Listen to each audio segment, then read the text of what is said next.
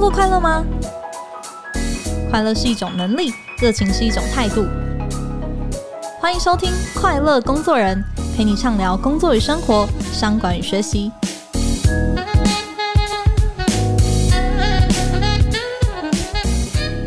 大家好，我是 Cheers 快乐工作人的记者少敏。今天呢，我真的是快乐工作人哦。为什么呢？因为今天这一集我们要来喝红酒啦！诶，为什么有这样子的自肥企划呢？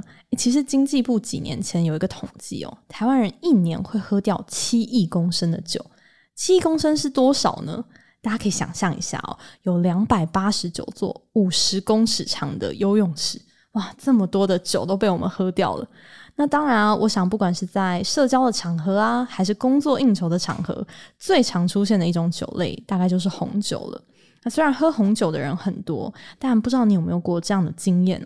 比如说到朋友家拜访啊，带了一瓶红酒来当做这个礼物，但是对方在收下的时候呢，却是面有难色。那或者说在公司的餐叙上啊，明明是老板他自己挑的红酒，可是当你替他斟了这个满满一杯。老板却是马上眉头一皱，诶，到底是踩了什么样的雷？不知道你记不记得哦？我们在 EP 五八的时候有谈过餐桌上的社交礼仪。今天呢，我们要更深入的来认识餐桌上必备的葡萄酒素养。一起来学学，诶，怎么搭餐啊，挑酒啊，跟品酒。那今天我们的来宾呢，他是王品集团 The One 首席侍酒师李宜达 Patrick。其实 Patrick 过去呢，有很长的一段时间哦，都在王品集团担任店经理，而且还曾经获选过全国商店的杰出店长，到这个总统府来接受表彰哦，非常的难得。那后来呢，他踏入了呃葡萄酒的世界。考取到法国香槟工会认证的一级评鉴师，那现在他也带领着王品的整个侍酒师的团队哦，那也同时是多间大学的外聘讲师。那今天 Patrick 来非常的用心哦，他还特别带了一支他最喜欢的葡萄酒。所以如果呢你手边碰巧有一支红酒，也欢迎你拿起酒杯跟我们一起聊。但也要提醒听众朋友，适量饮酒，酒后千万不要开车。如果你现在还不满十八岁，诶，也请再等等。安全跟健康是一定要摆第一的哦。那我们就一起马上来欢迎 Patrick。Hello，各位听众，大家午安，我是 Patrick。欢迎 Patrick。哎，Patrick，我很想要问你一件事情。哎，你当店长当了这么久，你到底是受到了什么样子的感召，会从这种店长的角色转换到一个很不一样的跑道？哎，你知道有些时候在一份工作做久了，我就真的会腻啊。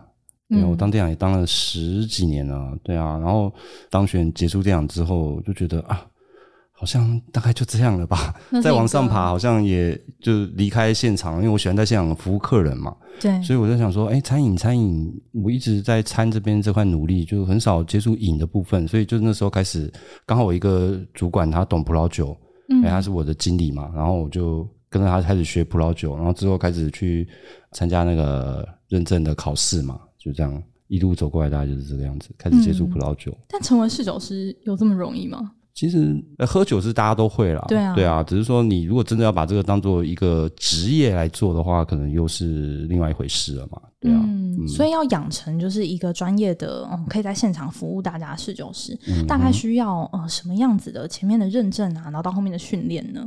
呃，如果说养成一个侍酒师哈，我觉得一开始最关键的就是你必须要对葡萄酒有非常大的热情跟喜好。嗯，因为其实读到最后面哈，葡萄酒学到最后面，大部分都是考验记忆力的活，真的哦，非常考验记忆力，有非常上千上万种的酒，太多要背了，然后 一大堆外语嘛，对不对？OK，对对对。所以认证大概会考什么东西啊？很多啊，就是他一开始会教你品酒，就是认识产区嘛，认识葡萄品种嘛，对不对？然后就是。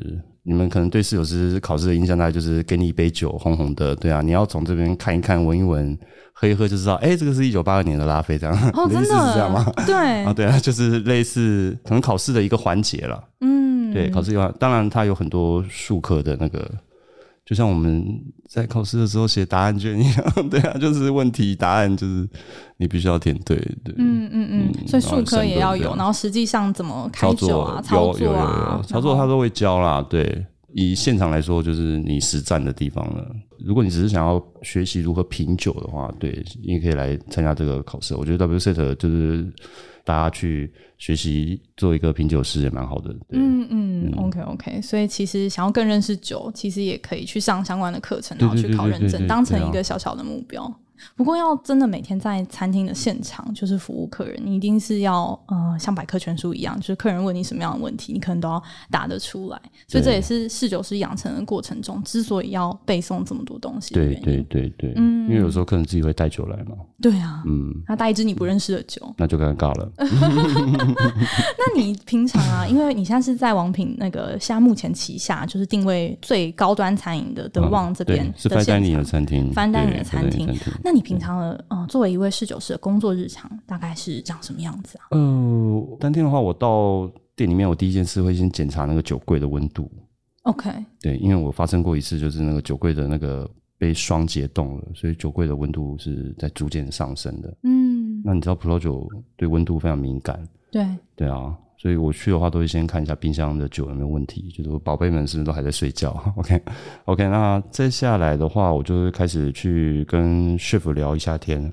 哎、今天有没有什么新菜啊？或者他有没有动什么酱汁的味道？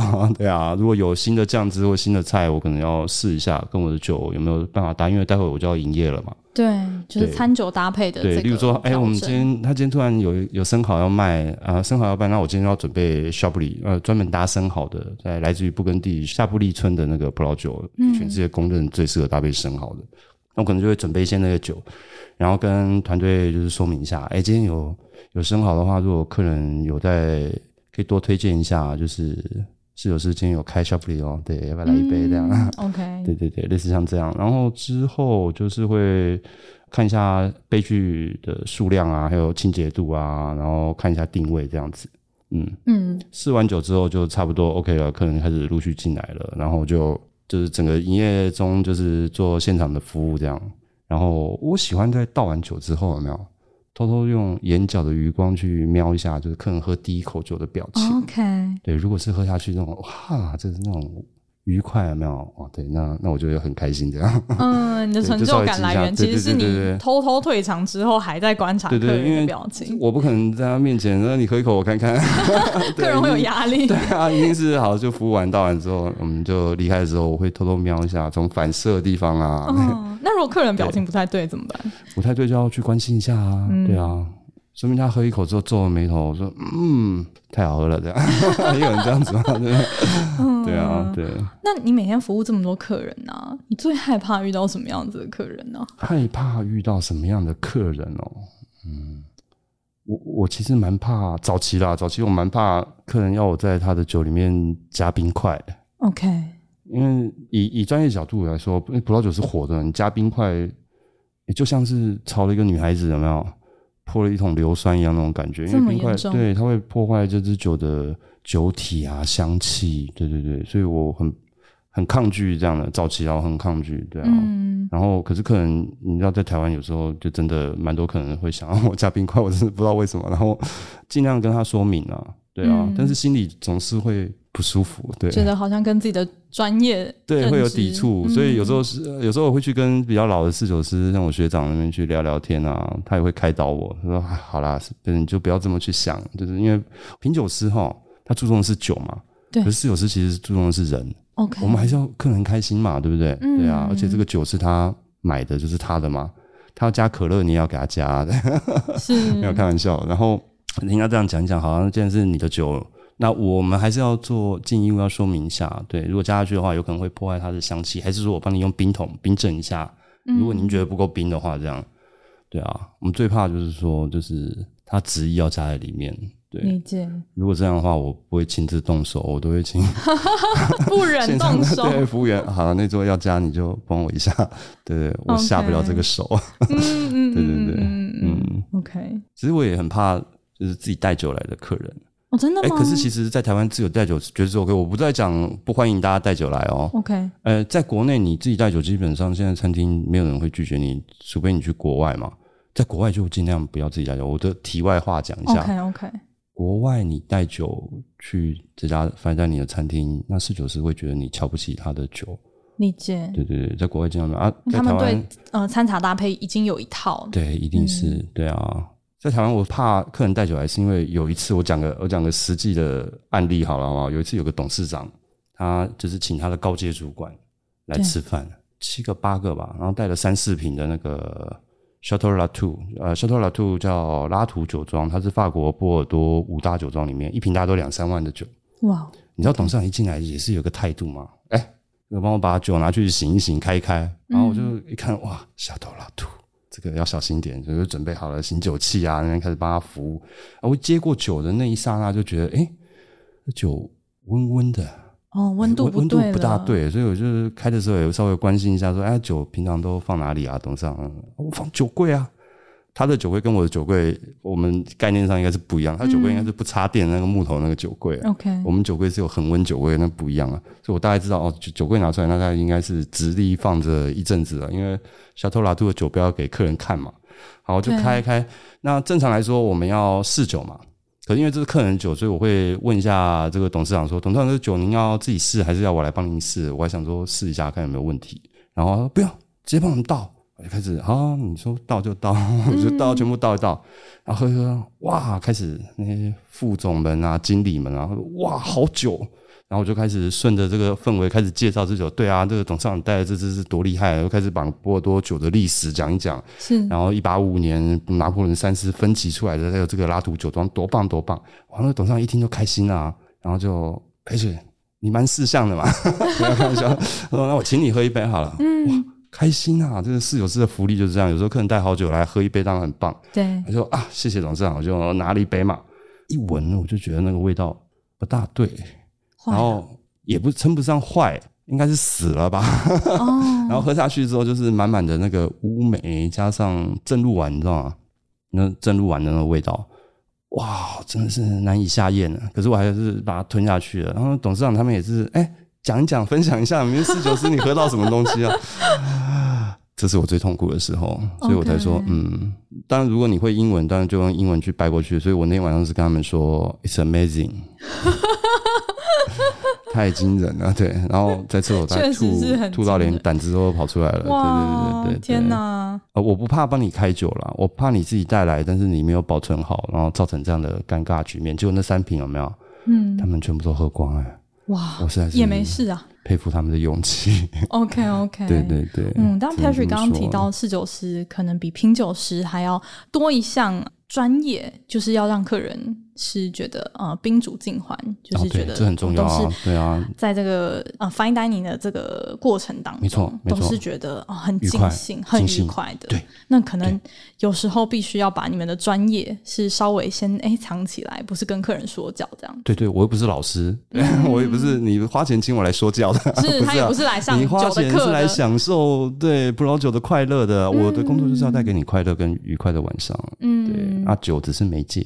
理解，对对，当然专业是辅助了。嗯嗯，当然的。像我们这些徽章就是一个载体，让你信任我对酒的专业嘛。对啊，当你信任我之后，我再跟你讲的东西，你才会相信嘛。是，嗯哼。因为我们也知道侍酒师他很大一个，就是在餐厅里面重要的角色，就是做酒跟餐的搭配。那不知道从 Patrick 的角度，可能大家不一定每天都会遇到侍酒师。那在呃一般来说，整个西餐的一套的开始到结束，会分别比较适合哪些类型的酒啊？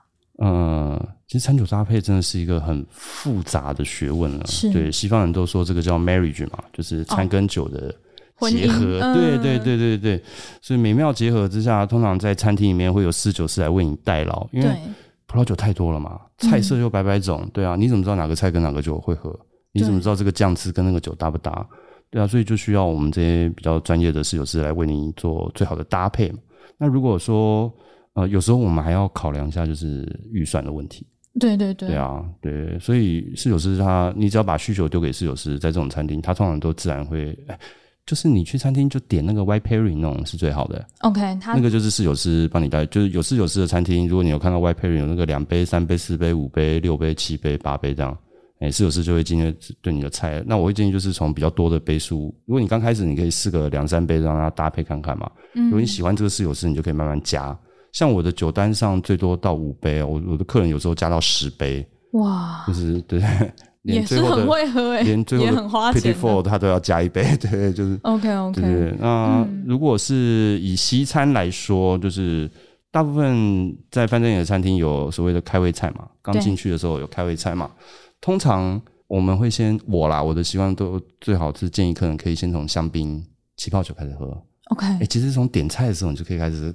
先点一杯香槟，应该是优雅的喝香槟，然后在、哦、还没吃东西之前，对对对，然后一直喝到就是刚好开胃菜来，因为开胃菜就一点点嘛，嗯，就那个一小口你就吃了，你就配了香槟，这样结束了第一道。OK，有气泡的是不是会比较让你的味觉打开？哎，对，它就是刺激你的味蕾啊。香槟的泡泡是非常非常细致，然后刺激你的味蕾，然后又有很棒的酸度，对对对，OK，它就会刺让你开始食欲大开那种感觉。嗯，然后接下来通常就是上沙拉嘛，沙拉的话，通常海鲜类的沙拉就会帮他带一个有点酸度果香型的白酒，我觉得都蛮适合的。嗯，白酒不要太重的，不要过桶的。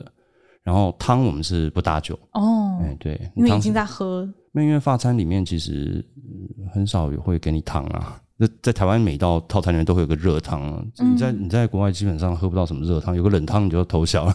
OK，, okay. 对对，所以汤基本上我们是不打，而且它都是液体。对对，其实这我是觉得可以不用搭汤。那接下来在正式的主餐肉类的主餐前，通常都会有一个前主菜，嗯、海鲜类的前主菜。嗯，那这个时候就可以用一些过过橡木桶的白酒。哦，过过橡木桶的差异是什么？Creamy，因为通常这个热前主菜都会有一些奶油类的酱汁配海鲜，嗯，对不对？然后通常用的鱼肉也可能油脂会比较丰富一点了。你过过橡木桶的白酒，呃，喝起来就是搭配起来会有一种滑顺那种丝滑的那种感觉，哦、然后加香气哦，非常美妙。对，你一定要试试看。嗯，再来主菜的话，就是看他吃什么主菜，搭配什么样的酒。如果是比较清淡的。就配一些不根地的酒嘛，对，就比较优雅一点的酒。嗯、如果是他今天是吃很油重的，呃，油脂比较多的，我就可以搭配一些像波尔多的酒啊，比较强壮一点的酒给他。哦，所以勃艮第跟波尔多的酒，对，两个世界，对，哦，两个世界，虽然都在法国，嗯、完全不一样的东西，对。OK，OK，okay, okay, 所以要看那个菜的呃强烈程度。会，因为有的时候，就算它菲力，它有时候酱汁给你用很稠的、味道很重的那种肉酱的话，我们还是会调整。对，主要有时候还要考量那个油脂还有酒的单宁之间的平衡，不能一方过强，一方过弱嘛。嗯，菜的味道如果很强，你就要用强一点的酒。理解。对，主要还是要讲求那个平衡啊。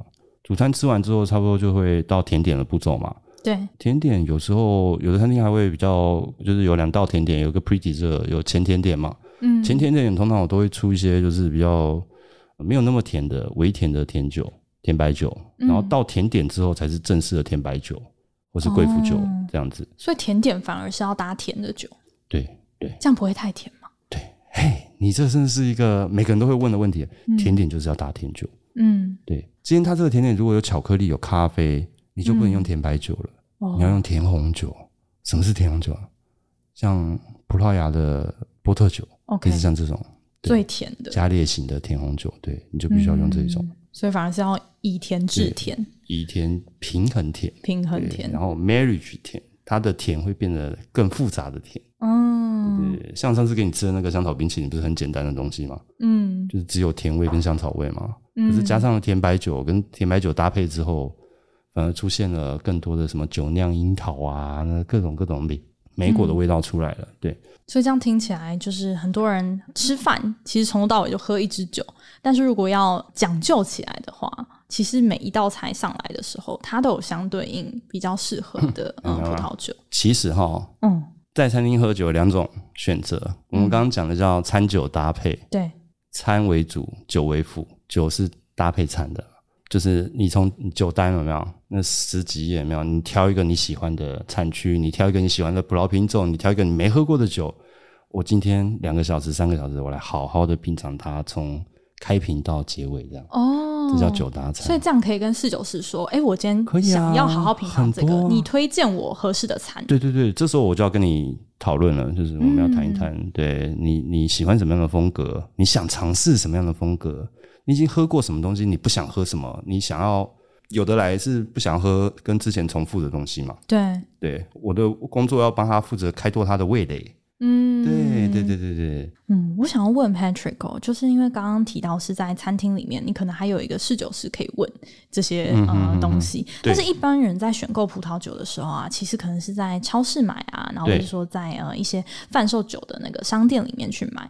那大家在挑选葡萄酒的时候，你有没有常听到一些比较常犯的一些错误呢？大家都会认为那个好喝的酒，就是好酒有没有很贵？嗯好像越贵越好，好酒好像越贵越好喝哦。对，其实没错，这个其实也也不是错的啦。就是真的贵的酒，真的真的好的酒都很贵，没错。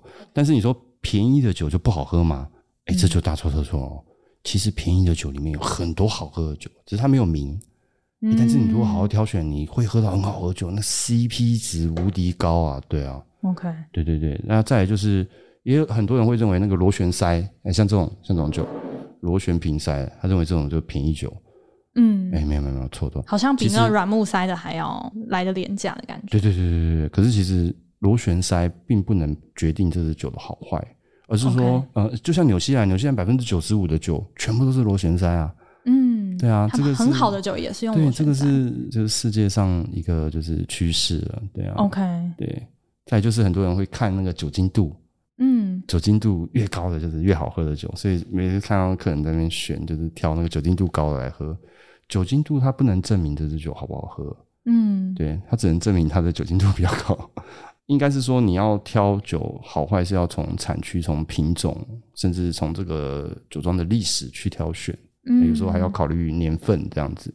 酒精度只是告诉你这支酒的酒体可能会比较饱满，可能啊会比较饱满而已。或者是它的糖分含量比较少，对，因为葡萄酒的酒精是怎么来的？就是从葡萄汁里面的糖嘛，糖会转化成酒精度跟二氧化碳，就这样。OK，对，天气热的地方，像加州那边的，通常酒精度就会比较高。你去买一瓶美国的加州的葡萄酒，你会看到酒精度动不动就是十三点五、十四这样子。嗯，但是你去法国的布根地，你怎么看都是十二，但是布根地的酒贵到无敌。爆炸，对对对对对，嗯，OK，酒精度不能决定一切，了解。还有年份也是一个误区哦，年份也不是越老越好。你买一瓶超市袋鼠，对啊，你放个十五年，它还是超市袋鼠，它不会越放越好，它也不会越来越好喝，对啊。每瓶酒，嗯，每瓶酒生产出来都有它的一个生命周期，对，OK，对，而且有些年应该是要跳到它的适应期，嗯。就是大部分的酒，其实如果在超市买，就是随时买都是它已经是可以喝的状态。那有些比较好的波尔多酒，可能要再放个几年，才会进入所谓的适应期，这时候才能开。对，OK，嗯，嗯我觉得在上半场就是 Patrick 跟我们聊了很多，哎，侍酒师可能平常观察到的一些，呃，专业上会觉得哦，好像不太。符合你对酒的认识的地方，喔，然后也有一些就是迷思，包含我们没办法从价格啊，或者说诶、欸、它的包装的方式，或者是它酒精浓度跟年份，直接的去判断它是不是一支值得购买的酒，或者适合自己的酒。那我们可能在下半场呢，更多的来聊，诶、欸，那我判断的依据到底是什么？我可以怎么挑？然后挑到了好酒之后，要怎么样子去呈现酒的最好的风味？然后在我们社交的场合里面，诶、欸，要避开什么样子 NG 的行为？我们休息一下，等一下马上回来。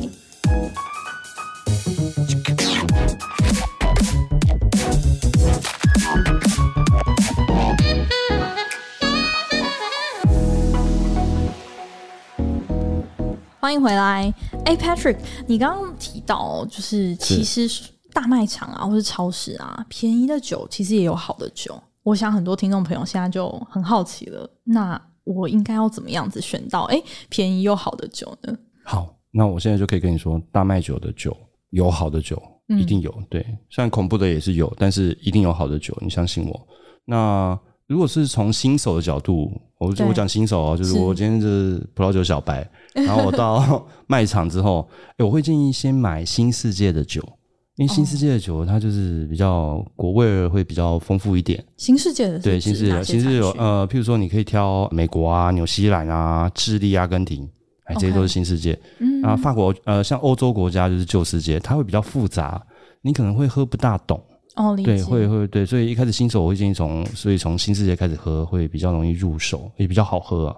嗯，对，它的风味是相对比较单纯一点，单纯，然后比较甜美风格，应该这么说。OK，对对对。对啊，旧世界的酒一开始喝可能会酸度比较高，或者是它的因为它过桶嘛，然后风味可能有的会比较复杂，你可能喝不懂它到底是要干嘛。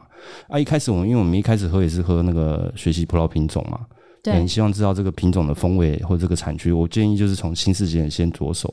那 Okay、啊、像我自己在买啊，我自己在买的话，去 Costco 好事多，我就会挑美国酒。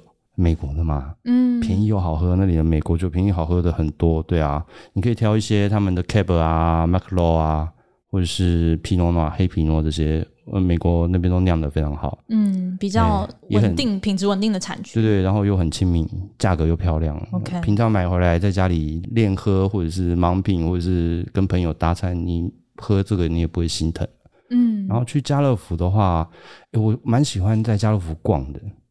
家乐福的酒很多啊，那个酒厂你有看到吗？他还帮你分新世界旧世界，对不对？嗯，他那里的法国酒很棒啊，很多法国酒很很。家乐福也是法商啊。对啊，你就是找源头买。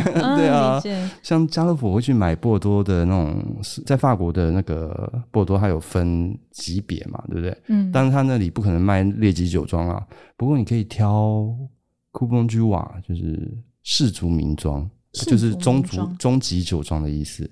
哦，哎、欸，就是它不是列级酒庄，但是它也很好喝，然后又比那些比较大区的波尔多酒好喝很多。OK，对，所以你可以去查看看有没有库本居瓦这个酒，就是翻酒标翻一翻。嗯，对。哎、欸，这里是不是有一个小 mega？是如果它的那个产区写波尔多，嗯、通常可能酒品来说，嗯，比较不精确，哦、就比较容易会踩到雷。就它产区写很大，AOC 吧，哈，对。呃，法国因为它有原产地控制命名，那个 Appellation d'origine contrôlée，就是它会针对这个产区去做分级嘛，嗯、对不对？那如果它是 Appellation Bordeaux，就是波尔多 contrôlée 的话，就是代表它整个波尔多的葡萄都可以用，嗯，就是比较低阶的。OK，对对对，虽然它是 AOC，但是它就是比较低阶。啊，产区越小，像上面有区域局，它就是 Appellation Médoc 啊，或者是 Haut Médoc 梅多克，或者是上梅多克的。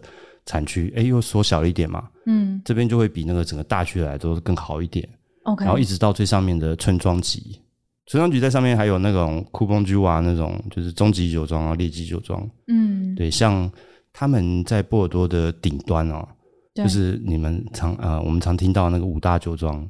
哦，波尔多的五大酒庄，它就是一八五年拿破仑三世分级的那个五阶的酒庄里面的最高阶。嗯，对，总共五家这样子。这些酒庄也都出一些比较平价版本的，也是有，也是有.也是有，对啊，嗯嗯，所以我会喜欢去，就是因为。法国的家乐福嘛，对，法国酒你就好好挑，虽然有点复杂那边，对，可能稍微要了解一下。对，你买回来发现哎不好喝，那就下次不要再买就好了。对，可是你买到好喝，你就会觉得哇赚到了，CP 值很高。对对对。那如果像像在家里，大家也可能没有那种专业的那种储藏酒的设备，像我在朋友来家里的话，临时要去大卖场要花一两个小时，临时要喝可能来不及，你可以去全联啊。嗯，我觉得全联很方便诶。最近全联的葡萄，因为全联也是有请专业的品酒师帮他们的客人挑选酒。嗯，所以我最近在看全联的那些酒，诶，都安排的很漂亮。对对对，随手抓个几瓶，像最近他们很红的那个南法小猪啊，嗯，对我觉得或是 Malbec 啊，对啊，我觉得都很适合在家里面喝的酒。所以你不能说大卖场就没有好酒，对啊，就是。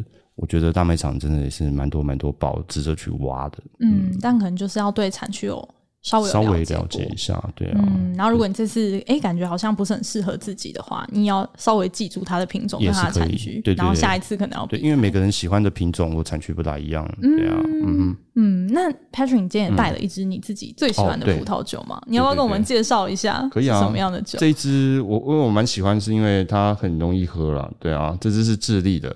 那早期是智利，大家都会觉得它就是一个很不好的一个产区，都做一些廉价酒嘛。但是最近这几年，就是智利真的是越做越棒，越来越多用心的酿酒师还有庄主在这边成立酒庄。嗯，像这一支我记得是零六年，是什么？叫 Vic，叫维克酒庄。OK，哎啊，这个是他们家的一个系列，叫 Miracala，叫金色年华系列。嗯，对。那这个维克这个先生，他其实也不是那个智利人，他是挪威人。嗯。嗯，对他就是一个超有钱的一个企业家，然后心血来潮就想要在。成立一个自己的酒庄嘛，对不对？所以他就派了，他就花钱请了什么土壤学家、地质学家，还有气候专家去智利找地，然后买了一万一千英亩那个当地土著称之为 “Place of Gold”，就是黄金宝地，然后成立这个酒庄。然后酿酒师也是请非常非常好的酿酒师来酿，所以你看这支酒真的，不管是从香气、颜色来说，我觉得都是上乘之作。嗯，对啊，然后一千多块，超便宜的，哦、其实很平价。对啊，你要喝到这个等级的，在波尔多列级酒庄里面，可能要花到三五千块了。对，嗯，所以我觉得因为更有名那边。对啊，因为对对对对，嗯、对啊，如果是盲品，你应该会觉得这一次我第一次认识它，其实就是一个盲品的比赛。OK，对，就是我们六个侍酒师在 blind taste，我们做一支会，就是每个人都用布包着这个酒，谁都不，哦、不能看到它的品牌，不能看到品牌，然后我们就 blind taste 了，就那个晚上哦，我们六个人都给他第一名。哇，我第一次喝到酒是这个样。嗯所以一打开一看，我看哇，智利酒怎么这么厉害？对，哦，对，所以其实要改观，就是其实很多新世界的产区，虽然品牌不是那么的有名，对，但是其实产出来的酒，其实那个水准是很高的。对，所以其实我们就是。像我们就是会尽量多去尝试啊，我们不可能喝到这个就固定一直喝同一支酒。你看、嗯，光波尔多就有一万两千五百家酒庄了，你喝一辈子都喝不完。哇对啊，所以你要尽量去尝试，嗯，保持一个比较开放的心态。对对对对对，嗯嗯嗯嗯，所以更好的还没出现，对啊。是。嗯，我挑到好酒，它可能是一个人已经很不容易的事情了。可是也有可能选到好酒，但是我没有用对的方式去喝它，可能它的最佳风味就没有出来。那这方面呢，从就是可能，诶、欸，我用什么样子的杯子啊，或者我怎么去醒酒、观察酒等等这一个程序，Patrick，你有什么样子的建议？哇，这个讲可能会花很多时间。我简单可能是你在大学里面八小时的课，简单说明一下好了，简单讲一下，嗯。嗯呃，如果你真的想要好好品尝一个酒的话，哦，几个杯子你可以准备一下。第一个叫波尔多杯，嗯，就是专门来去喝波尔多风格的酒，比较强壮的酒。它就是那个高高大大的，你就看那个卖场一排杯子排起来最大个的那个就是它了。OK，对对对对。然后，如果你开始慢慢进阶，开始喝到勃艮第的酒，就是黑皮诺这个品种，这种高贵优雅的，你就要去找那个勃艮第杯来来装它。嗯，因为每个杯对每一种每种酒，其实它是有对应的，它的香气才能在这个杯中最棒的绽放，你才可以闻得到。对对对，哦 okay，所以像布根地杯，就是像你去那个卖场看，那个杯子很像是被那个蜜蜂叮过，然后出现过敏反应啊，肿的跟个球一样那么大一个，哦、下面肿肿，对，但上面是窄窄的，对对对对对对，会缩口，然后肚子很大一个，那个就是布根地杯。OK，对啊，然后你也可以去买一些比较小的白酒杯啊，尖尖长长的，不是那种。香槟杯不是那种香槟杯哦，嗯、是那种比较小的那种那种白酒杯，嗯，对，那个拿来喝白酒就不错，对啊。差不多准备好杯子之后，你就可以开始准备品尝这支酒了，对啊，嗯，所以家里就讲究一点的话。备好波尔多杯、勃艮第杯跟一个小的白酒杯。对对对对，嗯，这样其实已经算这个其实卖场都有卖，很便宜耶。对啊，现在家乐福什么都有卖，很棒很棒。对啊，嗯，那在就是倒酒跟醒酒这个过程当中，会有什么差异吗？其实这个酒哈，就是你开瓶之后有没有？我会建议你最好一开始就是去先闻闻看它的味道。对，以正常品酒来说，我们要先看呐，先看它的颜色嘛。可是我们今天只是在家里喝。那轻松一点，你把它倒进去杯中，因为杯子很大嘛，波尔多杯不是很大嘛，然后你就把它晃一晃，轻轻的晃一晃，然后感受一下它的香气有没有出来。嗯、如果有，就代表它这瓶酒状态蛮好的，马上就可以闻到香气，你就可以开始准备品饮了嘛，哦、对不对？所以不一定要醒酒。其实如果你是在卖场的话的酒，基本上都不用醒啊。应该是说醒酒这件事情哦，就是在于说你认不认识这支酒。嗯，你有从它一开瓶一直到它结束，你都有每隔几分钟都有试过它吗？啊，不然你怎么知道它这个时候是醒的还是睡着的？Okay, 嗯，对啊，如果没有这样的话，我会建议你开始一开始你就要开始准备。如果你一开始觉得，哎，这边有开的好像跟我之前喝的时候的风味不一样，怎么闷闷的啊？我之前喝没有这个味道，嗯，你就让它醒一下。因为醒酒其实就是让葡萄酒液从密封的瓶中出来，跟空气多接触嘛，嗯，有利释放它的香气、芳香物质嘛，嗯，你把它晃一晃啊，诶，过个几分钟之后，人家就回来了，对，嗯、就是这这个可能就是证明说它醒好了。可是你看在餐厅看到我在帮客人倒到醒酒器那个有没有？有时候老的酒其实那也不算醒酒，那个我们在换瓶。哦，因为老的葡萄酒底部会有很多的酒渣。OK，对，所以我们必须换瓶帮客人服务。嗯嗯嗯嗯，老的酒也不大适合醒。嗯，你知道吗？怕醒了反而怪怪的味道反而会出来，这样子。不是，就是比较老的酒，其实就像就像老太婆一样了嘛。对啊，嗯、你把它倒到醒酒器，就给它晃一晃，晃一晃。一个老太婆怎么可以经受你这样摇摇甩，对不对？本来可以活十天的，大概现在只剩半小时。哦，对啊，反正它结构又被破坏。对，所以我们要好好的温柔的去对待老酒。对，可能它的果香也不长久了。对啊，嗯嗯。所以其实要不要醒酒这件事情，可能是在喝的过程当中，就是看你到底认不认识这支酒。嗯嗯嗯，有可能你喝到这支酒十八岁的感觉，可能喝到他三十八岁的感觉。对啊，可是每个人喜欢的也不太一样。那通常你在观察酒的时候，你会观察它哪些地方？哦，我在看的话，先看颜色嘛。对对啊，那可是很多人，其实这边在讲个误区哦，很多人喜欢看这个叫眼泪、酒泪，这一条一条一条这个，就是酒它摇晃的时候，就是出现的这个，嗯，挂在杯子上面的那个痕迹。对，有一次有客人就是跟我说：“哎，你这个酒泪又不多。”嗯，对啊，这酒没有很好吧？嗯，摇那么多眼泪干嘛？又不是参加告别式，对不对？这个酒类其实它就是酒精度或这个酒的酒精度跟糖分所造成的一个那个。那当然还有就是你杯子没有洗干净，也会出现很多这个。对对对 OK OK。对，所以其实它跟酒的品质基本上是没有什么关系的。所以我们会我们会看一下这个酒，主要还是在看它的颜色。嗯，对，比如说因为每个葡萄有它自己的颜色嘛。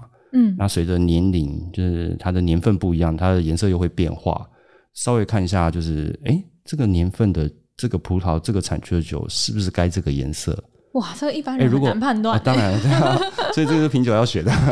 所以如果当中发现怪怪的，哎，明明是很年轻的酒，却出现砖红色，啊，完了，barbecue 了，这酒可能有问题了。OK，对，或是看到我们还会看它的澄清度，嗯，它有没有澄清，还是里面有很多很多渣渣，或者里面有很多奇怪的东西，嗯，就是浊掉了那样。也可能代表这个酒已经坏掉了。对，OK，所以看的时候我们大概就可以知道了。那闻的话，闻得出来吗？闻得出来啊，闻得出来。嗯、对，闻的时候我们就会把杯子像这样、呃、微微的倾斜，对对，大概三十五度到四十五度这样，然后把鼻子靠近去闻它，闻到就可以。看它今天呈现的果香是不是对应它这个品种是正确的，嗯、对，嗯，然后可以闻到各级的，然后一级香气、二级香气、三级香气这样不一样的地方。哦，那怎么判断这支酒？就是闻的时候有办法判断出来这支酒可能哎有点坏掉了。你你一闻哈，如果你会想要皱眉头，哦，好臭，有那种臭抹布啊，或者是那个。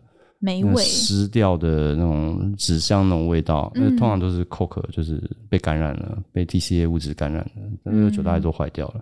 OK，对，那如果一开始闻正常的酒，你把它晃一晃，超市了，我想超市，嗯，买回来的时候一定是闻一闻，哎、欸，很棒的果香，有时候会带一些木桶的香气在里面，对啊，那我就觉得是就就 OK 了，对，OK，对，还是要试一下啦，对，嗯嗯嗯嗯嗯。所以也是要试了最准啦。对，还是要你就可以喝一口看看，对不对？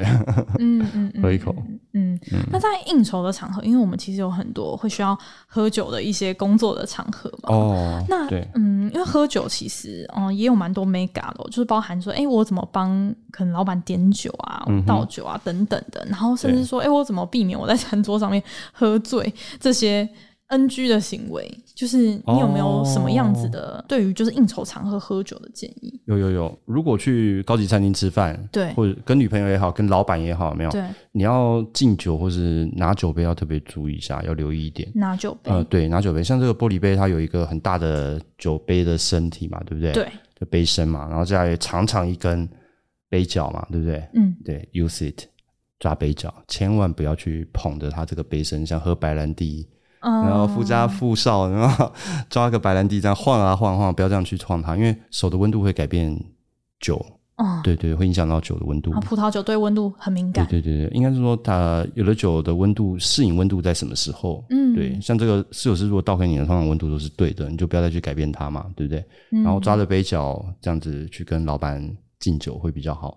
不要抓着杯口，不要抓着杯肚，不要碰着杯子，对，不要去碰杯子，对，嗯，呃，如果你这样抓的话，基本上如果老板是懂酒的人，大概就会知道你是个外行，OK，对，可能对你就会稍微扣分这样。嗯，但女孩子也是啊，对啊，你看你可能约会的时候，男朋友就是，哦，这个很容易马上展现品味了，对，啊、对，就会很尴尬，嗯、因为你知道在餐厅，基本上所有的服务都是女士优先啊。嗯，对啊，哈，有两个地方是男士优先，就是点酒。哦，嗯，点酒跟进门这样子。嗯嗯，嗯，你知道进门吗？去 fine dining 的餐厅，waiter 会开门吗？那东面会开门吗？嗯、男生先进还是女生先进？大部分的女生也会认为说，女生要先进去啊，因为女士优先啊。哦，结果不是吗？没有，男生要先进去。OK，你知道为什么？为什么？因为作为一个绅士，有没有带着女士到一个陌生的环境，男生要先进去确认这个环境是否是安全的。才能让女孩子进来哦，对，所以下次又学到一课。对，我在门口待久一点呢、啊。哦、等一下他进去了，你没有人理你怎么办？对，让他先进去。对对对对。可是，哎或是你带一个新男朋友去的时候，哎，你发现他先进去，你不要错怪他，他是一个绅士。OK，他在帮你检查这餐厅是安全的。OK，然后点酒的话也是男生先点。通常在社交场合是老板会点了。嗯，那老板今天如果授意你点的话，你最好是跟他问清楚价格带。嗯，对，因为酒单里面的酒从一两千块到数万块都有，对啊，对你点错预算反而会比较伤脑筋。嗯，老板可能会觉得，哎、啊、你怎么点那么高？等下又怪到侍酒师头上也不好。OK，所以我们通常会跟客人确认一下预算，然后你给我预算，那我会就会帮你安排你今晚上的酒，这样子。嗯嗯，这也是蛮蛮简单的方法，对。嗯嗯。还有没有什么是可能在餐桌上就是要避免，就是踩到的，就是饮酒的这种礼仪的地雷啊？就是一看就觉得，哎、欸，这个好像不是很专业。懂酒的人一看，可能就眉头一皱，这样子。我我们晃杯也是啦，像我们晃杯有没有？嗯，晃杯就是比如说酒刚倒进来有没有？第一次先闻的时候不要去晃它，嗯，你先闻一下它刚刚倒出来的风味嘛，然后再轻轻晃一下之后再去闻，对。感受它散发，你可以试试看，完全不一样。嗯、你看你现在现在不动哦，嗯，你现在闻的味道，你闻一下，然后你再晃一下，像这样晃一下，再去闻，它是不是更散发出来了？嗯，对。但是你一直去晃它，一直去晃它，就很没必要。你懂你懂我意思吗？对，嗯、有些人喜欢从头到尾就在那边晃晃晃，然后晃的时候也晃成那个海盗船那样子，也、哦、也不好看。对，最好是还是绕圈圈这样子。OK，稍微晃一下，闻一下这样。嗯，那葡萄酒也尽量不要干杯啦。哦。不要干杯，嗯，对，嗯，但也不要像喝酱油一样喝一小口这样，他那一口这最好是可以包覆你整个舌头、味蕾这样子会比较好。嗯。OK，这些都是很容易，就是对啊，会看出就是你对于酒的那个品味跟讲究的程度。嗯，嗯，嗯，我我想我们在餐桌上面也很常会聊到就是酒这个话题，因为如果假设是在一个陌生的场合啊，然后想要哎开个话匣子啊，或者哎大家不是那么的熟悉，然后可以彼此分享一下哎对于这个桌上的酒的一些认识等等。哎，有没有什么是关于就是葡萄酒比较有趣的一些冷知识或者是小故事，是 Patrick 可以偷偷分享给我们的？听众，哎，小故事倒是有啦，像我们刚刚讲的新旧世界嘛，对不对？旧世界主要还是以法国为首嘛。我讲一个就是世界大战，好不好？葡萄酒的世界大战、啊、发生在那个一九七六年的时候，哎，那个时候的法国还是世界葡萄酒的霸主，就对了。任何人讲到法国，就讲到布根第酒，讲到波尔多酒，大家都认识嘛，对不对？那法国以外的酒，像那些新世界，那时候美国根本没人听过，尤其是美国，那时候基本上美国才刚解除禁酒令，大概才四十几年。哎、嗯，可是那时候有一个英国商人，他很妙哦，他在法国的巴黎开了一家专卖美国酒的专卖店。你知道法国人对葡萄酒其实是充满了骄傲感的，你知道？你在巴黎卖美国酒，法国人没有经过门口给你吐一口口水，你就该偷笑了。嗯、所以想当然了，他生意很差嘛。但是他也很厉害哦，他飞到美国的纳帕，挑选了几个很棒的酒庄，他觉得很棒的酒庄，然后再回到法国，他办了一场 taste 比赛，就是盲品的比赛。OK 啊，请来的那个评审也全部都是法国。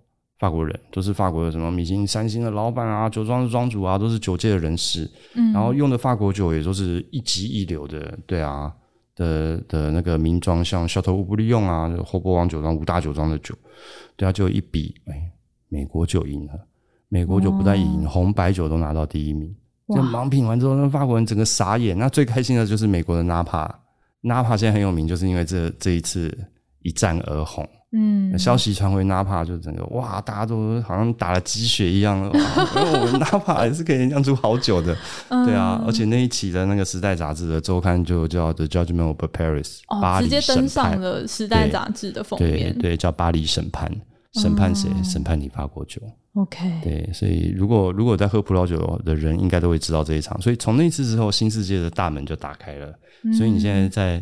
家乐福也好，在各大卖场也好，你可以看到这么多的新世界酒，让我们哇充满口福，可以享受各世界各地的美酒。这个缘由大概就是从那场大战开始的，叫巴黎审判，就是蛮有趣的一个故事嗯。嗯，所以下次在那个嗯入席的时候啊，如果哎。酒已经上了，还不太知道该聊什么话题。哦，你可以聊聊这个，可以聊聊，对对啊，也蛮好玩的，对啊。嗯嗯嗯，这应该也是很多听众朋友今天回去会稍微改观的地方。也许过去都会觉得，哎，可能要选特定的很有名的这些产区，过多久都会是传统上来说比较都可以试试看啦。我觉得葡萄酒的世界就是这个样子，非常多样化，非常丰富，对啊。嗯，然后今天 Patrick 也提供了蛮多实用的建议，哦怎么样子从哎比较平价的方式开始初探葡萄。好酒，那也提供了我们哎，在职场上或者说在约会的时候，在一些你觉得重要的场合的时候，哎，在饮酒这方面有什么不要踩的地雷，然后怎么样子去可以让自己的品味是更上一层楼的。今天非常谢谢 Patrick 跟我们的分享，谢谢各位大家，谢谢。嗯，那如果大家今天听完这集还有什么样子的疑惑啊，或者说哎有什么样子关于葡萄酒的知识想要跟我们分享，也很欢迎留言给我们。那我们下集再见喽，拜拜，拜拜。